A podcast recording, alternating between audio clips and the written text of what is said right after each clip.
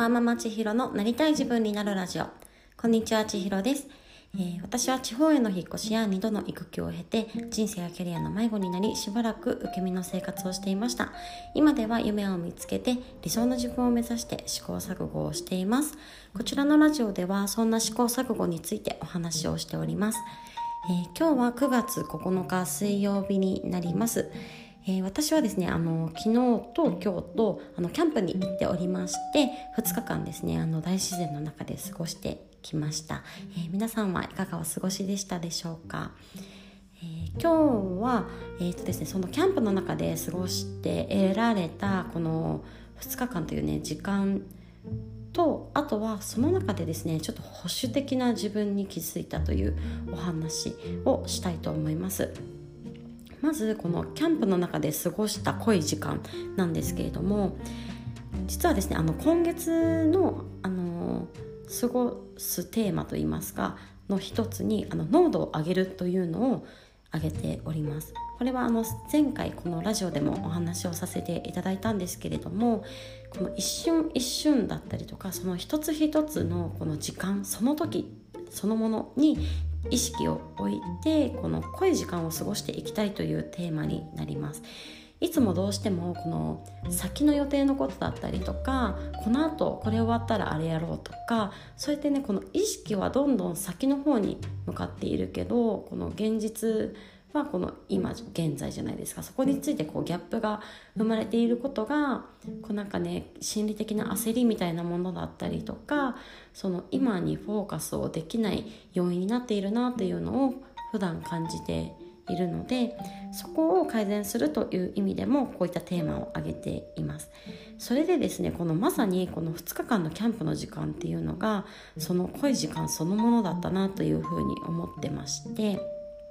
この2日間っていうのはねあのチェックインからチェックアウトまでのある程度のこの時間の枠はあったんですがその時間の中でですねそのいつ誰が何をしててもいいというかそんななんか開放感のようなものをとても感じていました。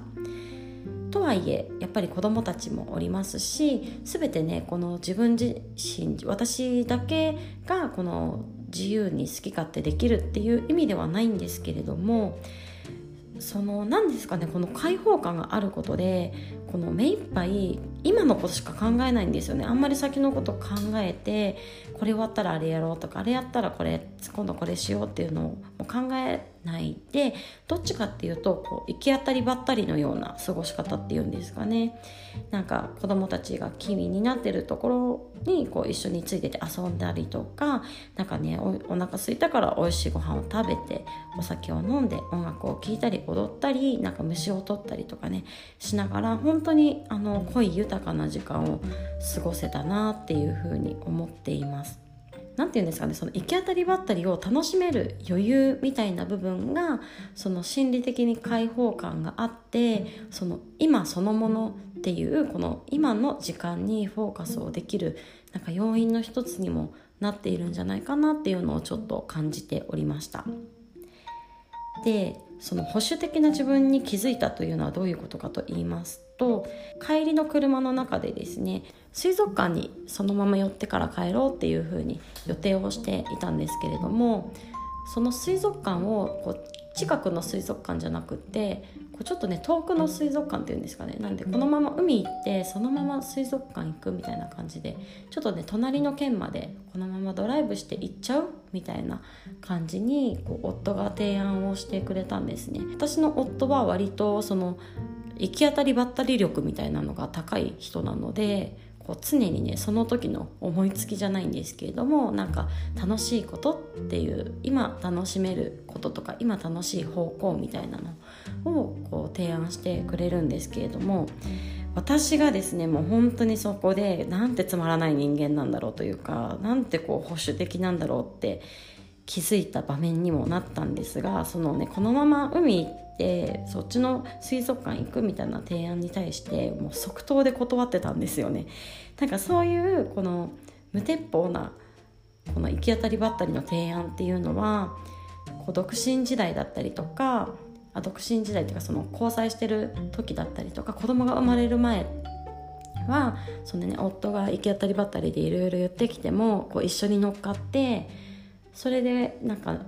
計画外の予想してなかったその行く先で起きることだったりとかその予想してなかった展開っていうのをね一緒にリアルタイムに楽しむっていうことができてたはずなんですけれどもなんかそういうのがなんかね今全然できなくなってるんだなっていうのに改めて気づくことができました。やっぱりこのなんでそうやってじゃあ保守的になってるのかというと子供がいるからっていうのはねあのすごく大きいと思います。もちろんこの子供のリズムをこう整えておくことだったりとか無理をさせないことっていうのはとても大切なことなのでそこをなんか念頭に置いておくっていうそのねある程度のこうストッパーになるっていうんですかね私自身が。そういうのはすごく大切だなっていうふうには思っているんですけれどもただですねそのだからといってこう即答で「えそんなん無理今日はやめよう」とかなんか断るらなくてもいいんじゃないかと言いますかなんかねせっかくそのなんか楽しい時間が過ごせそうな提案に対してこうなんか頭ごなしにこう否定しているなっていうのに気づいたんですよね。なのでなんかその保守的な自分にこう気づいたことでなんかある程度なんかショックを受けてしまっていたんですけれどもこうどうせ無理っていうのをこうどうやったらできるのかっていうふうにちょっと視点を変えるだけでもそのなんかワクワクしてできるような提案をこうなんかねワクワクをキープした状態でと言いますか本当に無理な提案かもしれないんですけどじゃあそのなんか提案をなんかいい方向にこう展開させていくことが、ね、頭ごなしに断るんじゃなくてもっとあこれだったらできそうじゃないとかそういう提案の仕方とか返し方ができるだけでももっと違ったなっていうふうにちょっと反省をしております。結局はねあの本当に無鉄砲なこう提案だったので、まあ、却下して今日は帰ってきたんですけれども、まあ、そんな形でこの2日間ですね本当にこう時間の過ごし方だったりとかその時間の捉え方みたいなところでいい気づきだったりとか発見が得られたなというふうに思っています。1つ目はこのキャンプで過ごした濃い時間っていうのが今月の私が掲げているテーマそのもの。のこう理想的な時間の過ごし方だったなっていうことが分かりましたので今日と昨日のこの2日間の過ごし方っていうのをこう、ね、脳裏にしっかり焼き付けてこのなんか時間に縛られないこう心理的な自由度の高いこう子どもたちとの向き合い方だったりとかこう家族での過ごし方っていうのをこう再現今後していきたいなというふうに思っています、まあ、どうやってできるかっていうのもねちょっと試行錯誤していきたいと思っています。2点目は、まあ、変に保守的に変わってしまったなという自分に気づいたということですね。大方はもう子供がいるからどうせ無理ってこう決めつけてしまっているものがねこう根底にあるのかなというふうに思いましたのでそういったブロックをねどんどん外してどうせ無理じゃなくってどうやったらできるかっていうのねなんか同じような話このラジオで前回した気もするんですけれども、ね、まだまだ抜けてないんですよね。なのでねなんかどうやったら楽しめるかっていうふうにこう変換をしてこう頭から否定的になってしまうっていう部分をねこう自分自身改善していきたいなというふうに思っています。という形で今日も最後まで聞いていただいてありがとうございます。このまま発信も頑張っていきたいと思っております。ではまた明日。